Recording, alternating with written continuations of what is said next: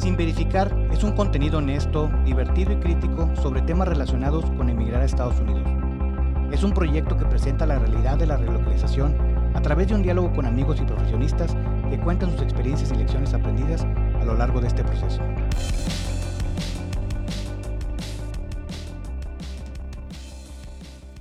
Sin verificar, capítulo, eh, capítulo tercero. Eh, esta ocasión vamos a hablar de los trámites de los documentos que se tienen que hacer cuando llegas a los Estados Unidos. Algunos son muy sencillos, son muy básicos. La verdad es que no tengo tantísima información de todos los documentos, pero este, vamos a tratar de hablar de ellos. Al capítulo 2 le fue muy bien. Eh, junto con el 1 ya alcanzamos a llegar a más personas. nos han llegado varios comentarios. Y la cuenta de Instagram poco a poco tiene más seguidores. Este, esperamos que ya veo algunos usuarios ahí que no reconozco, lo cual significa que no son, mis amigos. A mis amigos les agradezco bastante que nos que me sigan en Instagram y que estén apoyando el proyecto. Pero también es importante alcanzar a gente que no conozca o que no reconozca y este la verdad es que estamos muy contentos con eso. Esta semana tenemos a nuestra primera invitada, invitada inventada, nuestra primera invitada, más o menos. nuestra primera invitada, este, Carlita, tú, este, tú viniste a trabajar para alguna empresa aquí, entiendo. Sí, sí, yo fui transferida. tú fuiste transferida. Primeramente, ¿de dónde eres tú? De Saltillo. De Saltillo, Coahuila. ¿Y de dónde vienes? De Río Bravo, Tamaulipas. O sea, tú de Saltillo te moviste a Río Bravo a trabajar. A Reynosa primero y después a Río Bravo, Tamaulipas y de Río Bravo para acá. ¿Y qué tal tu experiencia de vivir en la frontera? No me gustó. Digo, de todo se aprende, pero si no, no volvería. Pero es más difícil aprender a balazos. Claro, sí, sí, sí. Pero ¿cuánto tiempo viviste ahí? Eh, cinco años. Cinco años. sí. ¿Y de Reynosa a Río Bravo hay diferencia en, la vida diaria o...? Río Bravo es muy chiquito. Sí, sí, eh, lo conozco, por eso te pregunto, sí. Sí, sí, sí. Entonces, eh, las cuestiones de la inseguridad era variante, igual que en Reynosa, o sea, había días en que estaba igual o peor que Reynosa, este, pero no hay mucho que hacer, tendrías que irte a Reynosa o tendrías que irte a McAllen, era una, eh, lo mayor que podía ser carnes asadas el fin de semana, entonces a eso súmale la inseguridad y realmente no, la experiencia no fue tan placentera. Ahora, no es la intención de este contenido hablar mal de México, decir es muy inseguro, no, pero la realidad de esa frontera en específico es muy cruel y no estamos inventando. Y digo, tú viviste ahí cinco años, no es alguien que pasó por ahí o se enteró su tía, o sea, te tocaron vivir situaciones complejas. Sí, sí, claro, o sea, digo, al final, como dije, de todo se aprende y eh, al final me dio la oportunidad de estar acá, que digo, eso es un plus, no sé si lo si hubiera sido lo mismo si hubiera venido de Reynosa o de Saltillo, este, pero sí, o sea, es tierra caliente y al final eso no cambia, ¿no? Ah, ok, ok, muy bien. Entonces tú de Río, de Río Bravo, te vienes para acá? ¿Te ofrecen el puesto o te invitan a aplicar o cómo funcionó ahí la...? Sí, em, yo tenía en Río Bravo em, como ya cuatro años y estaba trabajando de la mano bastante con el equipo de diseño de aquí en Troy, Michigan. Estoy en una industria automotriz. Este, y había un equipo de proyecto aquí en Troy, en, una, en el centro de diseño, que estaban lanzando líneas y se estaban trayendo líneas de una planta en Europa, en Irlanda. Entonces eh, me tocó transferir a mis líneas. De hecho, de lo, de lo primero que yo hice en Río Bravo fue estar viajando a Irlanda para transferir líneas. Este, ¿Y, en las líneas este, son leprecans los que están operando las máquinas o es gente normal? Y llegas y hay arcoíris con monedas de oro y demás. Ay, no manches, nunca. Sí, lo, lo, sospechaba, pero pues no, me ha tocado vivirlo. No, pero es interesante, ¿no? Que este supongo que en, Europa es todo, toda otra escuela de. O sea, van más avanzados en cuestiones de, de equidad de género y todo eso. Este, y en México, pues sí vamos más atrasados en, en ese tipo de cuestiones, ¿no? O sea, no era la primera, ni, y, pero, y ya hay mucha gente hoy en día, pero me imagino que con los años en tu experiencia automotriz cada vez has visto más mujeres. Sí, claro, sí. E incluso ahorita eh, en donde estoy, eh, la directora de la región es mujer y mexicana.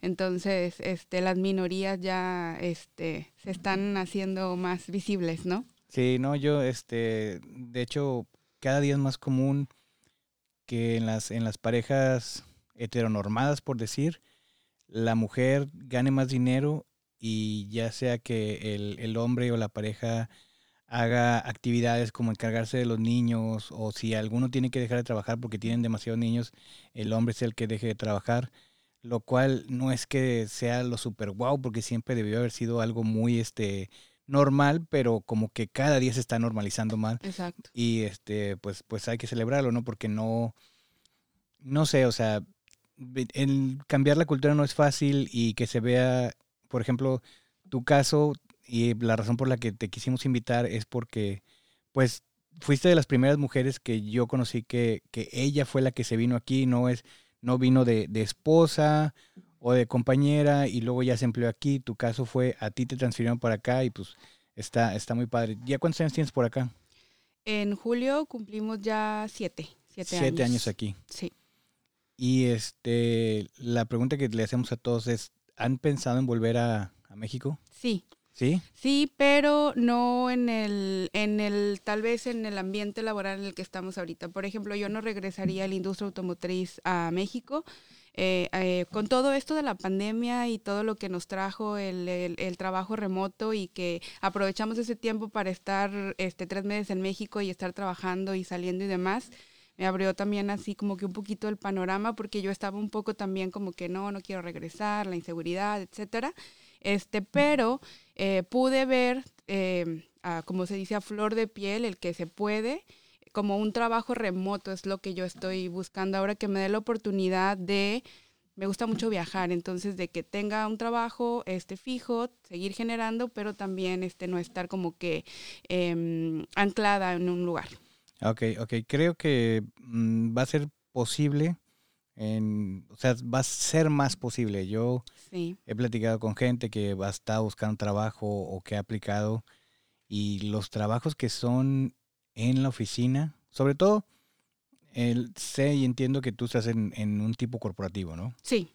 O sea, todo lo que no está relacionado a la operación, como que sí cada vez va a ser más remoto. Ajá. La operación, pues es algo que no puedes hacer remotamente, pero las cuestiones este, administrativas sí van a ser cada vez más remotas. Uh -huh. Claro, también depende mucho de los líderes porque de repente si el líder de la sección en la que estás trabajando es una persona de la vieja escuela, dice, no, yo los quiero todos Sí. aquí en la oficina de lunes a viernes, de 8 a 5, o cuestiones como así, pero pues hay mucha gente que está renunciando a ese tipo de empresas porque hay otras que te están ofreciendo trabajar remotamente o en un sistema híbrido Uh y en el que tienes más flexibilidad de hacer cosas como este contenido. Sí, claro, y se está viendo ahorita bastante porque se están jalando las empresas eh, gente como hay ahorita una guerra en, de las empresas donde se están saliendo gente cada vez precisamente por eso, porque están viendo más flexibilidad en ciertas empresas y se van para allá. Entonces, yo creo que la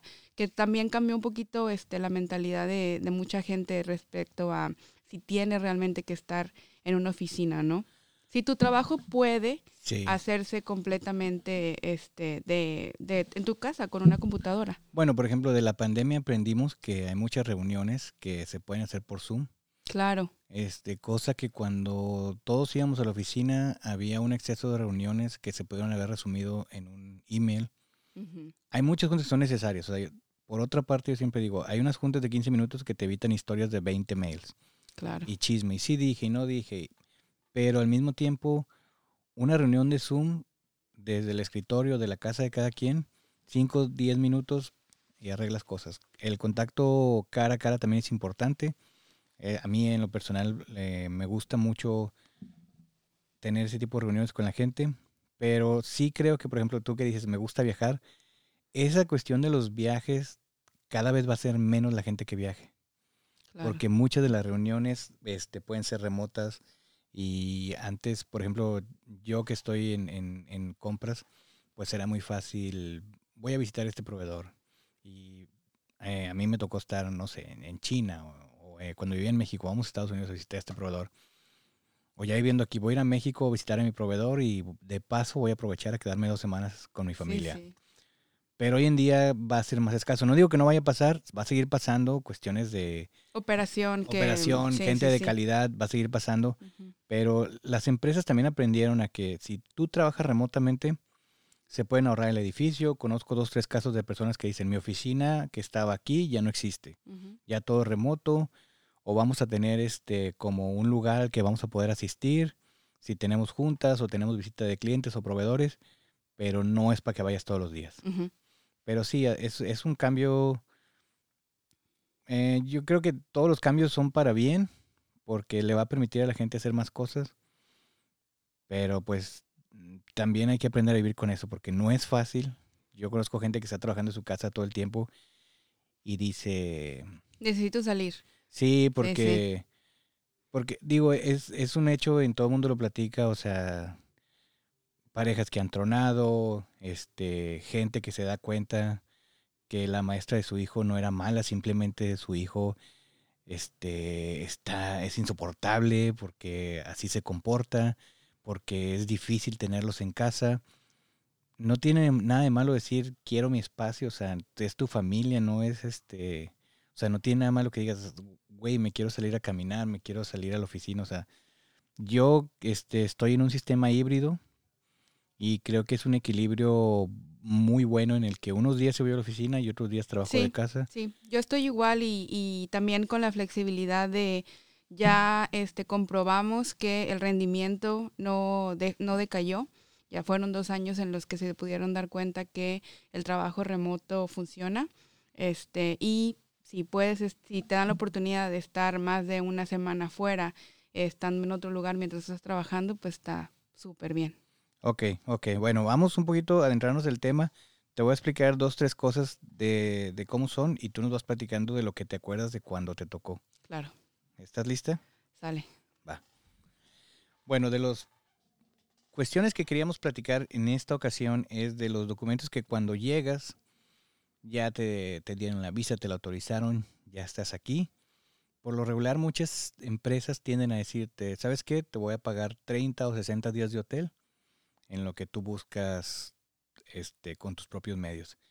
Tú me decías que en tu caso la empresa tuya te puso una compañía a que te ayudara todo esto. Me puso una compañía de relocación que se comunicó conmigo desde antes que viniera porque ellos hicieron todo el trámite de la mudanza contrataron a una mudanza, la mudanza llegó a la casa en la que estábamos viviendo, literal, empacaron todo, subieron todo, este, llegando aquí, eh, me contactó un agente de relocación, eh, bueno, antes de venir eh, me dieron varias opciones de escoger para el departamento temporal, me dieron instrucciones de cómo entrar, este, el, seguro del carro, y ya cuando llegamos, eh, llegamos a un departamento que nos rentaron por 60 días y el agente de relocación se comunicó conmigo y ella fue la que nos encaminó con, los demás procedimientos y documentación. Ahora, en ese momento, ¿era fácil encontrar dónde rentar?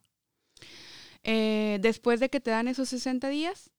O sea, porque los departamentos ya los tenían ellos. Sí, yo llegué y ya, ya era un código. O sea, me dice, llegas, este, este es el código y a la hora que quieras. O sea, es como... Bueno, es que me estoy imaginando que hoy en día, con cuestiones como Airbnb, pues sería más fácil para las empresas encontrarte una casa donde sí, localizarte. Tal vez, ajá.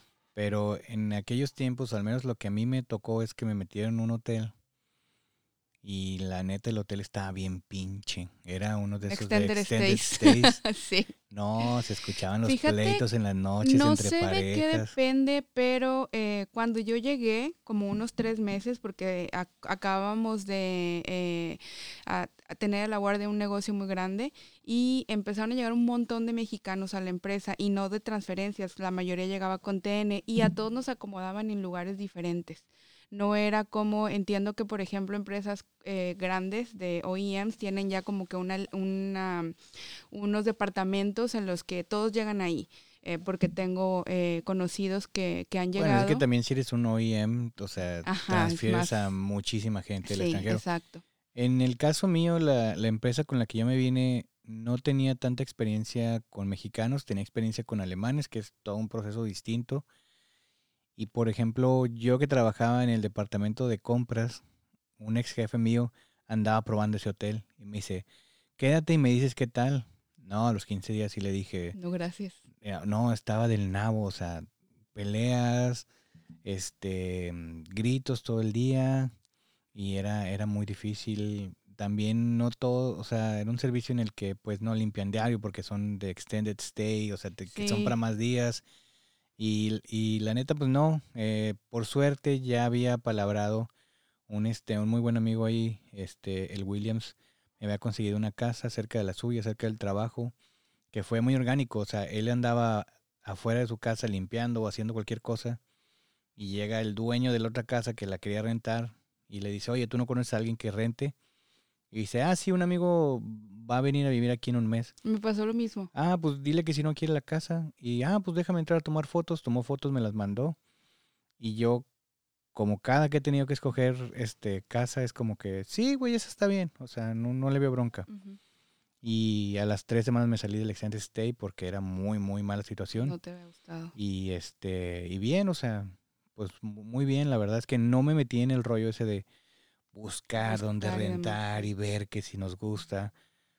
Pero, pero sí entiendo que no, no es tan fácil. O sea, no todo. mu- ¿Dices que te pasó lo mismo? Sí, este, cuando yo llegué, desde antes de que llegara, de hecho, me contactó este uno de los gerentes de ingeniería que trabajaban acá, eh, porque se enteró de que venía para acá y él estaba rentando, iba a rentar su departamento. Sí hicimos lo de la búsqueda porque queríamos como quiera tener opciones y ver como que más, qué más había, pero al final nos quedamos ahí porque nos quedaba eh, cerca del trabajo y la renta estaba súper bien, entonces nos quedamos en ese apartamento. Sí busqué, pero em, las cuestiones de acá que tienes, que te hacen un background check y que te checan y demás, pues no pasó porque, pues a pesar de que no me conocía así 100%, em, el contrato fue muy sencillo y todo fluyó de manera muy rápida. Sí, es que esa es, esa es una cuestión y por eso quiero entrar a lo de los documentos. Aquí, como el proceso de cada renta es como que, bueno, vamos a, de alguna manera tener una garantía en la que tú sí me vas a pagar, ¿verdad? Porque los contratos son a un año o a dos años y creo que cada vez en México está más establecido eso, pero aún así conozco muchos casos en los que pues no me pagó la renta o Sí. dejó los servicios colgados. Eso es una cuestión que se me hace muy interesante aquí.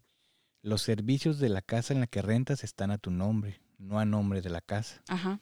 Entonces, tú no puedes dejar de viendo que seguramente hay gente que lo hace porque la siguiente casa a la que te muevas, pues la vas arrastrando la deuda y no sé hasta cuándo te corten la luz o el gas o, o porque nunca me he visto en esa situación aquí, pero eso es algo que digo, güey, pues es muy justo, o sea, ¿por qué el dueño de la casa Va a quedarse con la deuda cuando de tú un te mal vayas, rentero, de claro, que, sí. güey, en cinco meses no pagué la luz y aquí tenía todo, güey, prendido todo el día y todo eso, o sea, pero bueno, cuando llegas, el primer trámite que se recomienda que te hagan es sacar tu número de seguro social.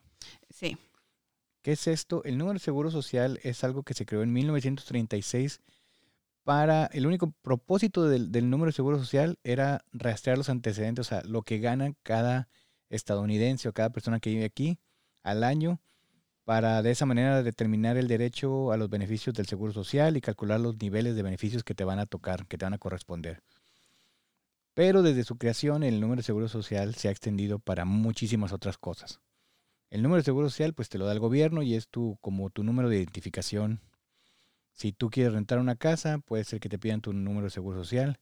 Si tú te vas a emplear con una empresa, te piden tu número de seguro social para ver si este tienes un permiso legal para trabajar. Una situación que me platicaba la- la- algunas personas que llegan de ilegal aquí, y esto es una confusión muy grande que tienen todos. Tú cuando por alguna manera vienes a trabajar de ilegal acá y quieres trabajar, por decir, en un restaurante, el dueño del restaurante va a decir, dame tu número de seguro social. Tú consigues uno. Hay maneras, me han dicho que hasta 40 dólares pagas y te dan uno. Y tú dices, mi nombre es Juan Pérez y este es mi número de seguro social. Entonces ellos meten el, el número a una página, es el número y este es el nombre. Y tú empiezas a trabajar. En seis meses o en un año le va a llegar una carta al dueño donde va a decir, sabes que este nombre y este número no coinciden. No puedes emplear a esa persona. pero no es inmediato. No, puede tardar meses y hasta un año, creo. Pero en ese inter, a Juan Pérez le están quitando impuestos. A lo mejor una cosa mínima, pero le están quitando impuestos. Y cuando te dicen, güey, no puedes trabajar, dices, ah, no, es que este otro es mi número de seguro social. Y entonces ahí otra vez se vuelve a cumplir el ciclo. Entonces yo por ahí creo que es como, como que el gobierno entiende que esto va a pasar, pero de alguna manera supongo que se hacen de la vista gorda. Entonces, tú vas, llegas aquí a los Estados Unidos, vas a una oficina del Seguro Social, presentas tu pasaporte, presentas tu visa, ellos lo meten y te otorgan una tarjeta de Seguro Social con tu número. Ese número, cosa que yo no sabía, está de alguna, de alguna manera viene enlazado con tu pasaporte y con tu I-94 que te daban al ingresar, que ya no la dan. Entonces ahí es donde, se, al menos en los mexicanos que acostumbramos a tener más de un nombre y los dos apellidos, se crea una gran confusión y un gran problema porque, por ejemplo, tu nombre es este Pérez Pérez, va a ser Pérez guion medio Pérez. Y ese va a ser porque aquí nada más tiene un apellido. Entonces, en algunos casos, si tú eres José José Pérez Pérez, es José guion José, y ese va a ser tu primer nombre no tienes middle name, Pérez guion Pérez. Y se vuelve una cosa de locos porque tú en todos lados vas a firmar de diferentes maneras, en unos vas a ser Juan Incluso hay compañías que a eso se dedican, a conciliar datos de gente de Estados Unidos. Yo tengo un conocido que trabaja eh, en una empresa en Mérida y también ya lo transfirieron a Washington, pero eso, eso hacen, concilian todas las diferentes combinaciones de los nombres, que al final es la misma persona, para cuestiones de seguros. Eh, los hospitales, toda la todas las bases de datos porque hay muchos hay muchos duplicados. Sí, sí, es un problema. O sea, yo que tengo dos nombres y dos apellidos, alguna vez en, pedí un reporte de crédito y venía todas las formas como me he identificado. Ajá, exacto. Dios mío, o sea, es increíble la cantidad de, de, de cuestiones como te pueden identificar con, con, la combinación de cuatro nombres. Pero bueno, volviendo a lo del seguro social, este, uno de los beneficios que te da el tener seguro social eh, se refiere a los, a los beneficios de la jubilación es decir, durante toda tu trayectoria que trabajes aquí, se te va a retener cierto, este, cierto porcentaje de tu sueldo que va al seguro social y eso en un futuro te puede regresar. O beneficios para los sobrevivientes en caso de que tú mueras. Debe haber este, personas que tú dejas como beneficiarios ahí que van a recibir ese dinero que tú ahorraste. O este, beneficios por discapacidad. Si por alguna razón nunca pase, pero llegas a tener una discapacidad, pues el gobierno se va a encargar de que este, te puedas mantener. Entonces es importante que este número nunca lo compartas y que siempre seas muy cuidadoso de ello. No lo estés dando a cualquier persona, te lo van a pedir para cuestiones de si quieres sacar un celular, si quieres sacar un carro, si quieres este, aplicar para un trabajo, porque ahí es donde hacen el background check.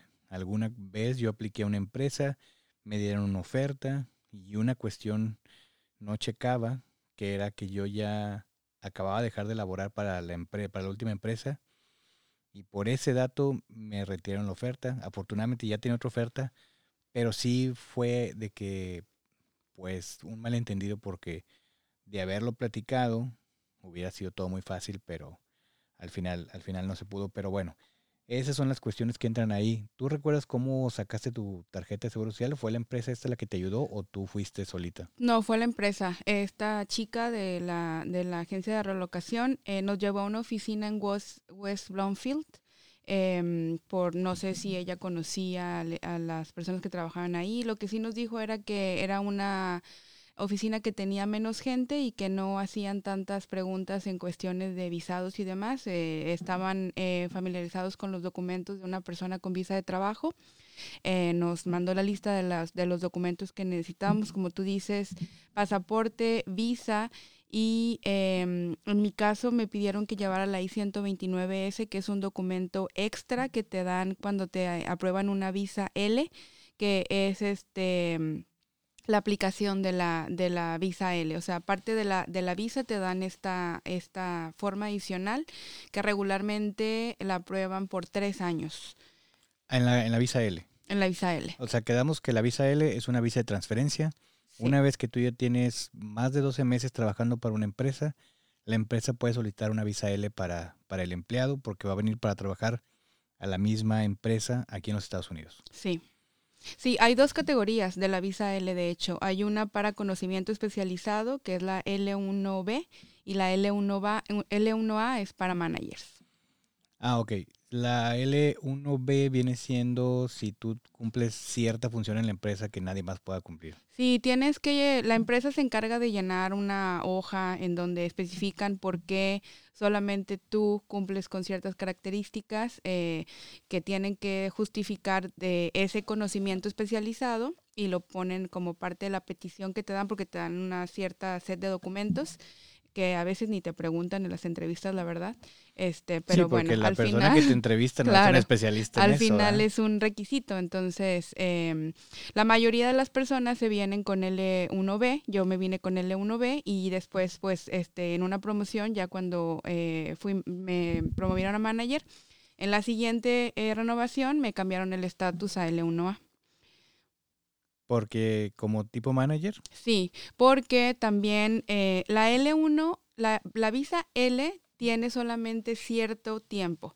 ah, y después de ese tiempo tú no cambias tu estatus, te tienes que regresar a México y no hay cambiar el estatus es que la empresa te solicite la green card. Te solicite la green card o incluso que cambies de visa, porque si es tu decisión pudieras cambiar a H1B, incluso de- dependiendo de la circunstancia, a TN. Ah, ok, porque rápidamente no es tan fácil, pero solamente para decirlo así, un resumen.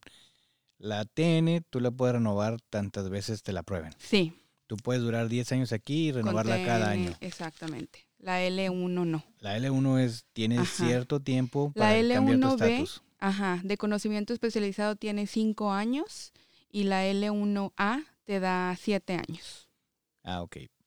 Se entiende que en ese tiempo, si la empresa real y sigues con la misma empresa, pues ya debieron de haber formalizado más Exacto, y decir, nos interesa que tengas la green card.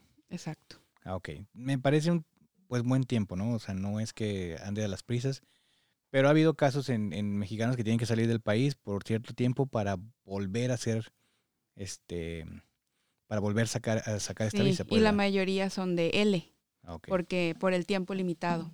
Sí, sí, conozco un caso en que por una cuestión de papeleo o esto o lo otro ya no se va a completar el tiempo Sí. y tienen que salir. Y este sale sí o sí, porque no, no hay opción, no hay extensiones. Después de, de cierto tiempo ya no hay extensiones, a menos de que hayas pasado cierto tiempo en, en México comprobando y te hacen un procedimiento que se llama recapture time, en donde compruebas, por ejemplo, yo lo tuve que hacer porque ya se me estaba acabando el tiempo y en los datos que, que le das a la empresa junté alrededor de nueve meses que estuve en México entre vacaciones, no importa que vayas, entre Sí, sí, sí. vacaciones, eh, trabajo, lo que sea, este que puedes a- agregar a tu tiempo máximo.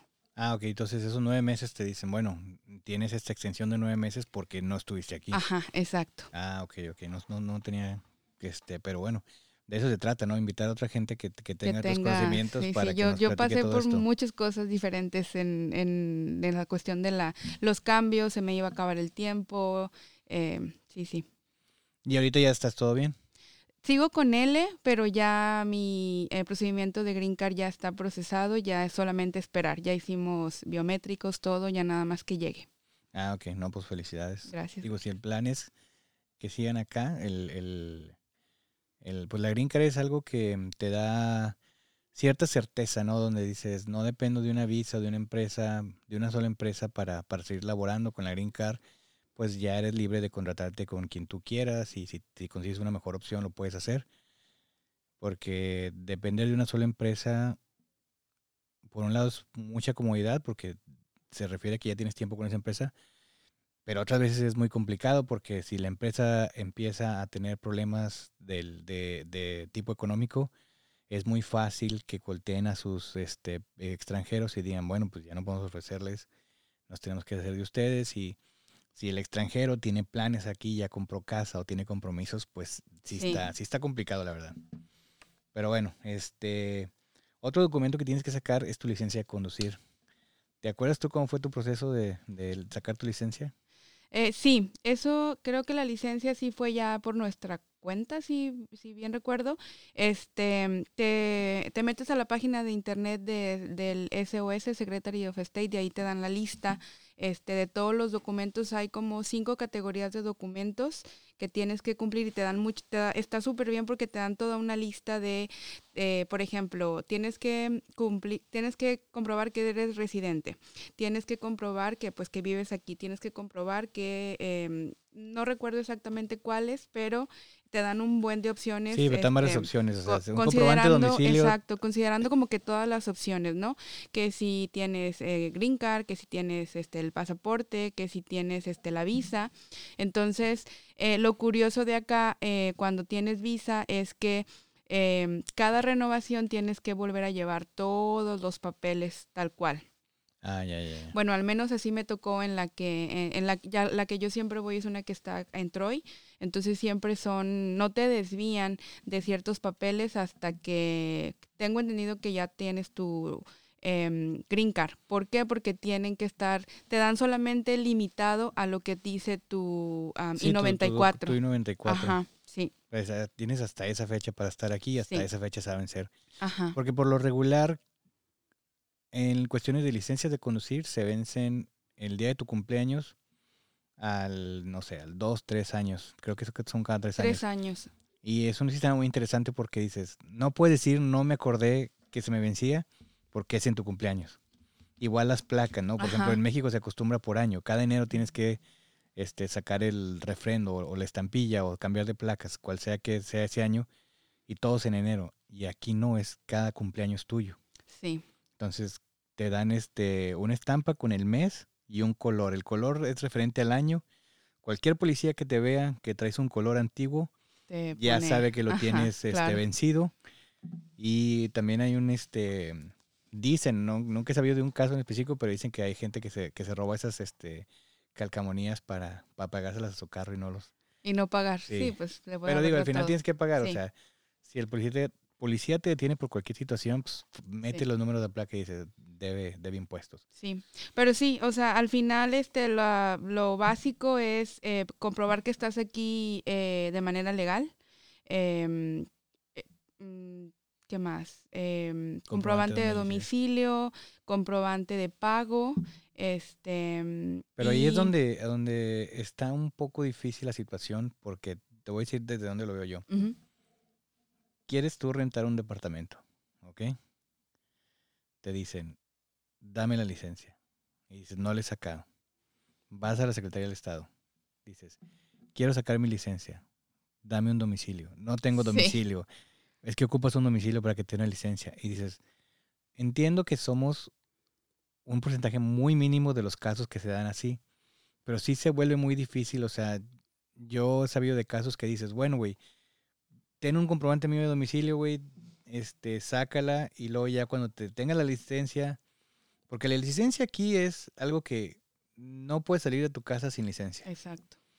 O sea, la licencia aquí eh, te sirve de comprobante de domicilio, te sirve de para comprar este alcohol y, y demostrar que ya tienes más de 21 años. Incluso para lo que te mencionaba de residencia legal, porque me, me acuerdo que cuando llegué, eh, y no la y traía todavía la de México era como que bueno si sales pues llévate entonces eh, tu pasaporte con la visa porque ah, es un filtro porque te piden tu I-94 para confirmar que estás legal aquí. Ese es un pleito que yo lo he platicado con mucha gente. Tú sabes que si no eres este si no tienes si no eres ciudadano americano tienes que cargar con tu pasaporte todo el tiempo a todos lados. No yo cargo solo con la licencia. Nadie lo hace, ¿ok? Bueno. Y una vez que tengas la green card, tienes que cargar con ella a todos lados. Pero nadie lo hace. Porque, por ejemplo, yo cuando me ha tocado viajar al extranjero, debería de traer tu pasaporte contigo todo el tiempo, pero me da miedo perderlo. Entonces lo dejo en el hotel, en la, en la caja de seguridad. Pero si algo pasa, estoy en problemas porque no tengo pasaporte. Pero bueno. Ok, una vez que ya se resolvió tu seguro social, al seguro social, por ejemplo, vas, este, si, si por alguna razón te casas, cambias tu nombre, tienes que ir al seguro social a, decir que cambiaste tu nombre. Por ejemplo, si te haces ciudadano americano y decides quitarte un apellido o algo así, tienes que ir ahí para que te den tu número, número de seguro social para con ese puedes hacer los cambios en tus documentos como la licencia. También cuando cambias, por ejemplo, de visa a Green Card, porque hay una, hay una eh, nota que dice LT que es Limited Time, que cuando ya tienes tu Green Card este, Por o 10 tu años. pasaporte, te lo quitan. Esa parte queda en blanco, ya no dice LT. Ah, eso no sabía. Pero el límite time viene en, en tu visa. En la tarjeta de seguridad, de seguridad social. Oh, Sí, hay ahí un, no, no recuerdo cómo se llama el campo, pero dice LT. Y cuando te cambias a Green Card ya no aparece. Ah, no sabía. O pasaporte, supongo. Pues sabes que, bueno, no recuerdo cuando tuve Green Card haber ido a la se- al, ¿A al- cambiar tu estatus? Sí, no. Sí, acá nos recomiendan que se haga. Sí, pues seguramente. O sea, cuando ya eres ciudadano sí lo hice, pero no este. No con Green Card. No con Green Card, la verdad no recuerdo haberlo hecho. Sí. Pero bueno, también ah, ya pasó un, un buen de eso. Em, básicamente la licencia nada más es este una autorización legal, este, o un documento oficial que confirma que puedes manejar. Sí, bueno, vimos los documentos, pero nos faltaron los exámenes. Porque no te Ah, dan los exámenes, sino, no te dan la licencia, perdón, si no pasas los exámenes. Ok, primeramente ya metes todos tus documentos, ¿no? Sí, Y luego te dicen, tienes que hacer un examen escrito. ajá, Bueno, primeramente te hacen este examen de los ojos sí. para asegurarte que, que no tienes problemas para ver o en cuestión de que uses lentes, pues te van a hacer una nota ahí en tu licencia que dice requiere lentes para Ajá. manejar, Sí, para que no le andes pegando al vivo. Y después de ahí te dicen, si ya pasaste tu examen este escrito, te dicen, tienes que hacer un examen práctico. Y en ese examen y práctico no pagas 100 pesos como en Saltillo para que no lo Sí, hagas. no, no, no, no, no, no, no. Este, tiene, te dan una lista de escuelas, Ajá, que son un montón de escuelas. Sí. O sea, el gobierno dice, a mí no me interesa dónde lo hagas tú. Están todas estas escuelas, búscate dónde hacerlo. A mí, casi cada persona que ha ido a hacer este examen es con, con, con personas mayores de edad los que te hacen el examen.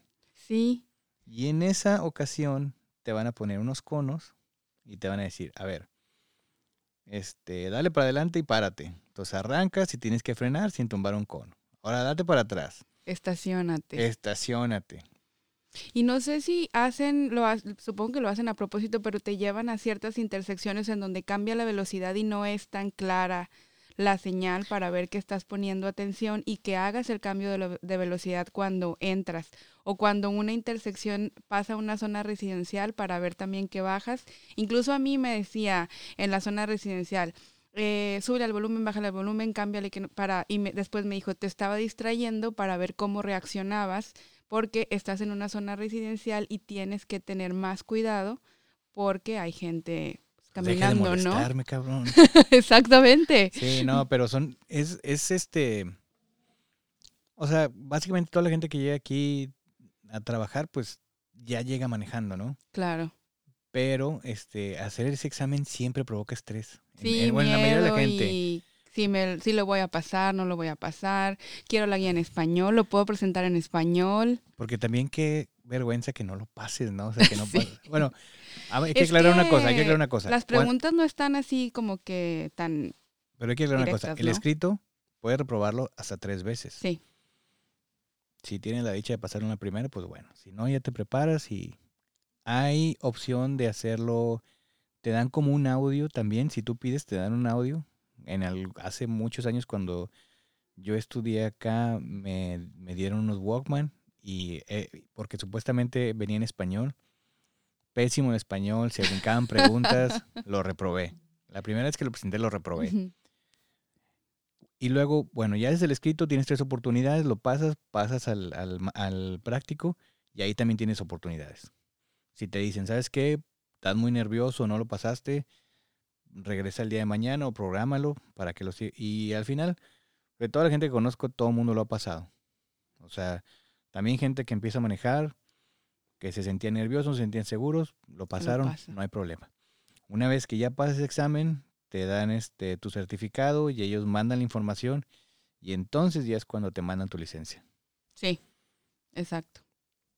Bueno, otro de los trámites que tienes que hacer aquí es este sacar tu, tu seguro de gastos médicos mayores que le llamamos en México.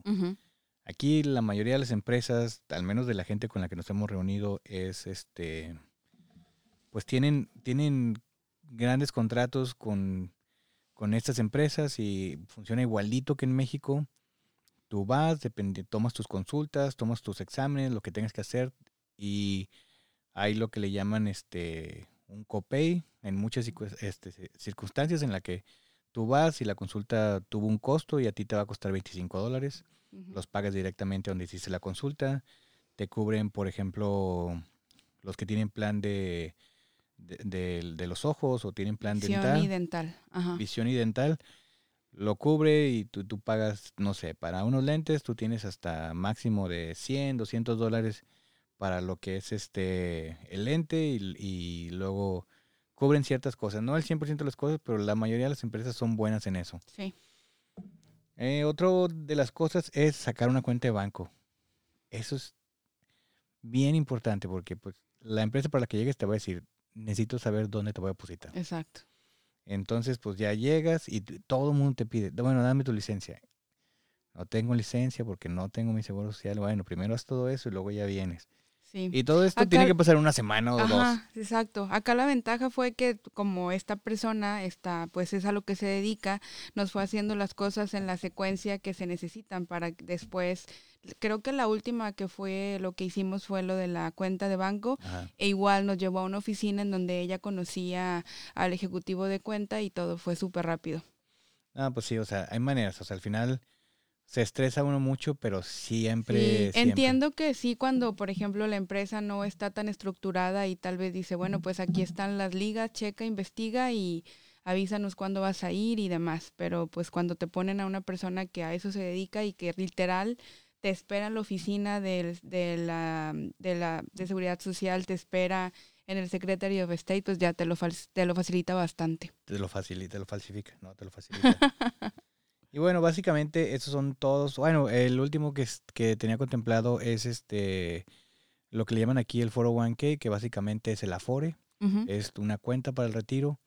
Tú ahorras el porcentaje que tú decidas y las empresas, dependiendo para donde trabajes, hay unas que cubren el 3%, el 4.5%. Esto quiere decir, o el 6%. Esto quiere decir que si ellos dicen te hago hasta el match, hasta el 4.5%, por decir, si tú ahorras 4.5% de tu sueldo, ellos te van a dar otro 4.5% que se va a esa cuenta y ahí se va acumulando.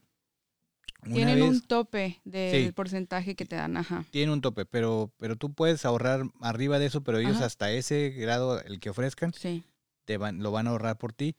Pero si tú decides ahorrar menos, pues ellos nomás, si estás abajo de ese límite, ellos nomás te hacen el match hasta donde tú ahorras. Si estás sobre, ese es su máximo. Ajá. Y esto se va a ir acumulando en una cuenta. Si el día de mañana tú cambias de empresa, puedes tomar la decisión de, tomar ese, ese, dinero y depositarlo en un, una cuenta que, si no me equivoco, se llaman IRA.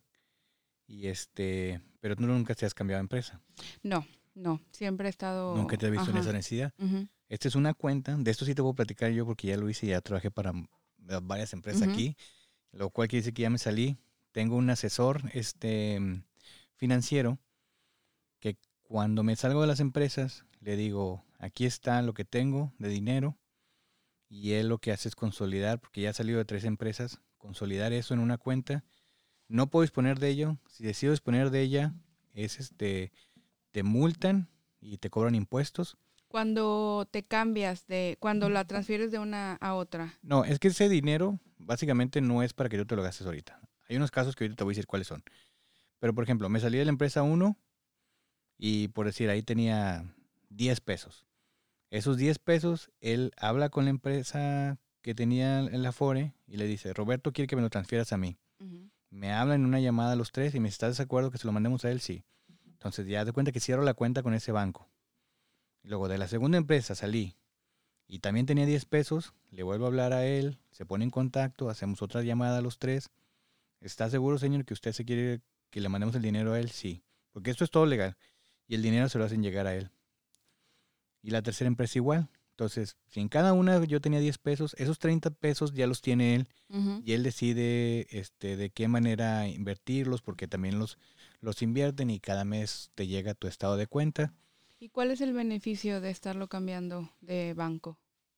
Mm, yo lo estoy consolidando porque si no, si por ejemplo la empresa yo nunca lo reclamo, ese dinero siempre va a ser mío ahí, pero esos 10 pesos, el día que yo los ocupe, voy a tener que ir con ellos a reclamarlos. Ah, ok. Con la segunda reclamarlos, con la Ujú. tercera reclamarlos. De esta manera lo consolidas y tengo juntas con este asesor cada año en la que me dice, mira, esto es lo que tenemos ahorrado, tu proyección de tu 401k para cuando te, cuando te quieras retirar a los 55, por decir, vas a tener tanto, ya habrás pagado este porcentaje de tu casa, si tú te mueres a esta edad, este es el dinero que le vas a poder heredar a tus hijos, si, si ahorras más, esto es lo que vas a tener, entonces te hacen como un panorama de lo que, De las de lo que pudiera que ser. tienes. De lo que pudiera ser. Esta con la que estamos nosotros eh, tiene la opción de que ah, préstamos de lo que tienes. Ah, bueno, ahí te va, espera. Ujú. Primero, entonces, del, del IRA solamente puedes hacer disposición en pocos casos. Una es, si vas a comprar tu primera casa, puedes sacar dinero de ahí y no lleva multa. Si vas a pagar college, o sea, universidad, de tus hijos o de tus nietos, y creo que ya es todo. Ahí no hay multa. Sí pagas impuesto, pero no hay multa. Pero si tú quieres sacar por otra cosa, sí, hay, sí es posible, pero te van a multar como 25% más lo que tengas que pagar de impuestos. Si quieres sacar 10 pesos, te van a dar como 6. Ujú. Entonces no te conviene sacar ese dinero. Hay otros casos donde mexicanos que han venido a trabajar aquí o de cualquier país, de, se regresan a su país. Hay unos, datos, unos formatos que puedes llenar que le dices al gobierno, yo ya no voy a regresar a este país, me puedes dar mi dinero y te lo dan gente Sí. que, ha, que ha empezado a hacer negocios en otro país porque han, han- porque es, es una cantidad considerable. Si tú ahorras el 4.5% cada vez que cobras y la empresa te da eso, ya es el 9% de tu sueldo al año ahorrado, entonces al final de tu vida laboral, pues es, es, es este, es un, es un buen monto Sí. y es para, pues, que, para que vivas más tranquilo. ¿Qué es lo que me querías decir? Que en tu empresa hacen préstamos, el 401k. Ajá, sí, y te lo descuentan por nómina.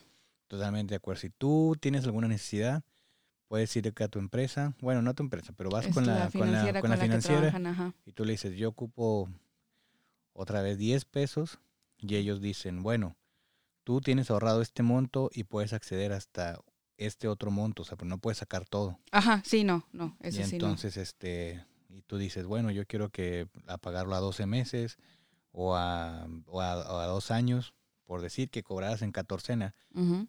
Son, este, si es un año, son 26 pagos que haces. Al final ya cubres todo y después de ese año puedes volver a sacar otro préstamo. O si decides hacerlo dos años, pues se hacen en 52 pagos. Es bien sencillo hacer eso.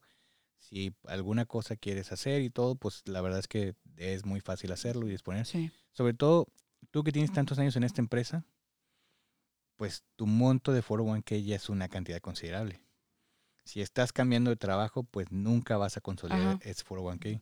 Ah, un punto importante, para el IRA que te platicaba, creo que si tú, por ejemplo, trabajaste poco tiempo en una empresa y no juntaste arriba de 5 mil dólares en tu 401k, ese dinero sí lo puedes disponer, o sea, como que no, no va a haber alguien que, que para quien sea atractivo nada más ahorrarle, abrirle una cuenta de IRA con menos de 5 mil dólares.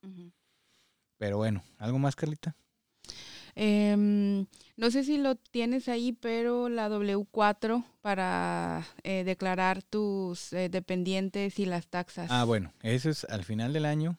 Ajá. Este, ahí te llega, tu empresa te va a mandar una forma W4, que son todos Bueno, tus eso es- ingresos. esa es la W2. La W4 es la que te da cuando llegas para Ah, que tú- para que eh, Ya, ya, para tus dependientes. Sí, sí, este, para la cantidad de impuestos que te, te pueden retener en la empresa. Porque ahí nosotros, en, en nuestro caso, este, empezamos bien y luego un año tuvimos que pagar y así como que, oye, pero ¿por qué? Ok. ¿Qué pasó? ¿Qué? Vamos, este- a, vamos a ponerlo un poquito más despacio. La, do- la W4 es el formato que llenas tú como cuando empiezas a trabajar. Exacto. Entonces, en esa forma, esta forma ya cambió a partir de la administración de Donald Trump. Antes era súper confusa. Ahora solamente es confusa, pero antes era súper confusa porque te decía, pon aquí tu número de dependientes. Y si tenías hijos, tú ponías tantos. Ajá. Y luego, si tu esposa trabaja o algo así, o tu pareja trabaja, y, y hacías una suma, y luego ya tenías un, número grande, si tenías, eh, cu- cuanto más grande fuera ese número, menos te retenían de impuestos.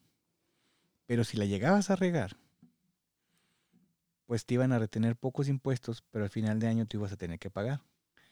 Casi todos los casos de todos los mexicanos que yo conozco es que no tenemos negocios o otro tipo de ingresos, entonces la W4 ocasiona que al final del año este fiscal de, enero a diciembre te den una W2, que es la que te llega y con esa hoja vas y haces tus impuestos que tienes que hacerlo antes del 15 de abril de cada año. Sí.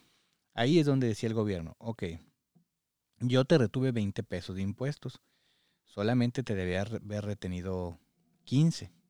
Aquí están tus 5. Entonces es cuando... Sí, al final no es como que, o, o, si te retuvieron este, de más, al final te lo regresan y si no, pagas. O sea, no es como que no hay no hay una fórmula extraña, o sea, lo que sí puedes jugar es con los, con cómo haces la W4, porque lo, lo, que nosotros hicimos es aumentar el porcentaje del 401k al máximo y ya nunca hemos pagado. Ok, otro consejo que alguien me dio ahí es tu pon cero que te hagan la retención máxima y al final... Porque no hay dependientes. Como si no hubiera dependientes. Como si no hubiera dependientes. Y al final, si tú tienes hijos menores de 16, creo que te dan 1.600 por año. Puedo estar mal. Quiero dejar bien claro que no somos expertos en taxas y si vayan y chequenlo con su gente de taxas. Claro, claro. Pero no, este, pero creo que es eso, 1.600 hasta 16 años y luego conforme son más grandes va disminuyendo hasta que desaparece. Pero, pero sí, es, es, es importante que, que, se informen. Ahí me tocó, fíjate, la empresa en la que yo trabajé en algún tiempo, le decía a la de recursos humanos, ayúdame porque no sé. Y me decía, no, es que legalmente no te puedo ayudar. Sí, ellos te dan la hoja. Acá lo que nos ayudó fue también la agencia de relocación, porque ellos hicieron toda la declaración del primer año y ya después TurboTax no te acabes porque sí, sí, sí, es súper sencillo y no, y no pagas solo la cuota inicial y después cero. Sí, TurboTax es, es un este, software que hay para, para, hacer tu declaración de impuestos, que esa nadie salva. Lo que creo que pasó cuando dices que, que tuvieron que pagar, porque en mi, en mi caso personal también me pasó horrible, es que una vez que empezó a trabajar mi esposa, nuestro ingreso subió, entonces pasamos a otro bracket de ah, impuestos y seguimos, este, ella no pagó, yo no pagué lo que debíamos y al final tómala, o sea, una cantidad considerable. Sí, sí, que, no te esperas. Que nos ocurrió por dos años seguidos y este, y al día de hoy apenas vamos saliendo, o sea, te estoy diciendo que, porque también el gobierno te hace, ok, me debes impuestos, te voy a hacer un plan para que me hagas pagos mensuales y este, pues es, es, difícil, es difícil porque no lo tienes Sí, no lo tienes considerado, sí, y digo, al final es como que también te mentalizas, ¿no? Eh, no es que em, al final es un cálculo, te quitaron antes, te lo van a regresar o no te quitaron, lo vas a tener que pagar. No hay pierde. Sí, no, no, es, bien básico. Ajá. Pero bueno, yo creo que sería todo por hoy. Carlita, ¿algún comentario que quieras hacer extra? Eh, no, muchas gracias por la invitación. Este, igual si hay algunas otras preguntas de la L, este, igual eh, para preguntas, este, documentos, eh, no sé. También. ¿Te gustaría compartir alguna de tus redes sociales por si alguien tiene alguna pregunta? Sí, claro, sí. Estoy en Instagram como Sansilf eh, y en Facebook como Carla Sansilf también. Ahora, sabemos que hay un grupo muy fuerte de, mujeres mexicanas en Michigan donde salen todo este tipo de dudas y tú has sido muy vocal al ayudar a varias personas, ¿no? Sí, este, con, con lo cada, como que cada experiencia este, es diferente para cada persona, ¿no? Sí, claro. Entonces, eh, lo que sí me llama la atención de ese grupo es que muchas veces hay de todo, ¿no? Hay personas que como que te meten un poquito de miedo porque hablan de su, desde su experiencia, pero no eh, especifican que están hablando desde lo que les pasó. Entonces, eh, te comentaba antes de empezar que una chica eh, preguntó que su esposo venía o comentó que su esposo venía con una TN y que no le iban a dar su número de seguridad social, cosa que es totalmente falso, pero pues ella venía con la información que incluso propios amigos de, de ella em, que estaban acá, pues fue lo que le dijeron. Entonces, pues es, es como todo, ¿no? Teléfono descompuesto. Entonces, pues al final está todo documentado, te informas y cada quien habla desde su experiencia propia. Entonces, incluso yo compartí la experiencia de mi L uno y el permiso de mi esposo cuando iniciamos y resulta que ahora los procesos cambiaron y, y súper bien porque hubo una persona que tiene un proceso más actual y le pudo dar otro tipo de información que tal vez ya Mm, lo que me pasó era lo que estaba activo en aquel entonces y ya es obsoleto. Entonces, sí, como em, ese grupo es muy bueno, pero sí hay que tener cuidado y, e investigar bien pues la fuente, ¿no? Y los comentarios, no irte así al primero. Sí, al final es este una referencia nada más. Claro. No, no lo utilicen como regla. O sea, Exacto. hay gente que, que cree saberlo todo y al final los datos no son como tú dices, está platicando su historia, Ajá, que no siempre eh, tiene un final feliz. O... claro. Entonces sí, tengan cuidado, este, úsenlo de referencia, cada caso es diferente. A mí amigos me han dicho, oye, que esto y que el otro, les digo, mira, esas son las referencias que yo te puedo dar. Al final mi caso, mis hijas tienen cierta edad, mi esposo tiene ciertas situaciones, cuando llegamos era así, era así, o sea, nada más todo el consejo que ocupen, utilícenlo como referencia y, y hagan sus experiencias. Claro. Bueno, Carlita, entonces este es todo. Muchísimas gracias por venir. Este, Al por contrario, ser la primera invitada. Este, y bueno, sería todo por esta semana. Eh, esperamos eh, les sea de utilidad esta, esta información y, y pues nada, este, muchas gracias. De nada.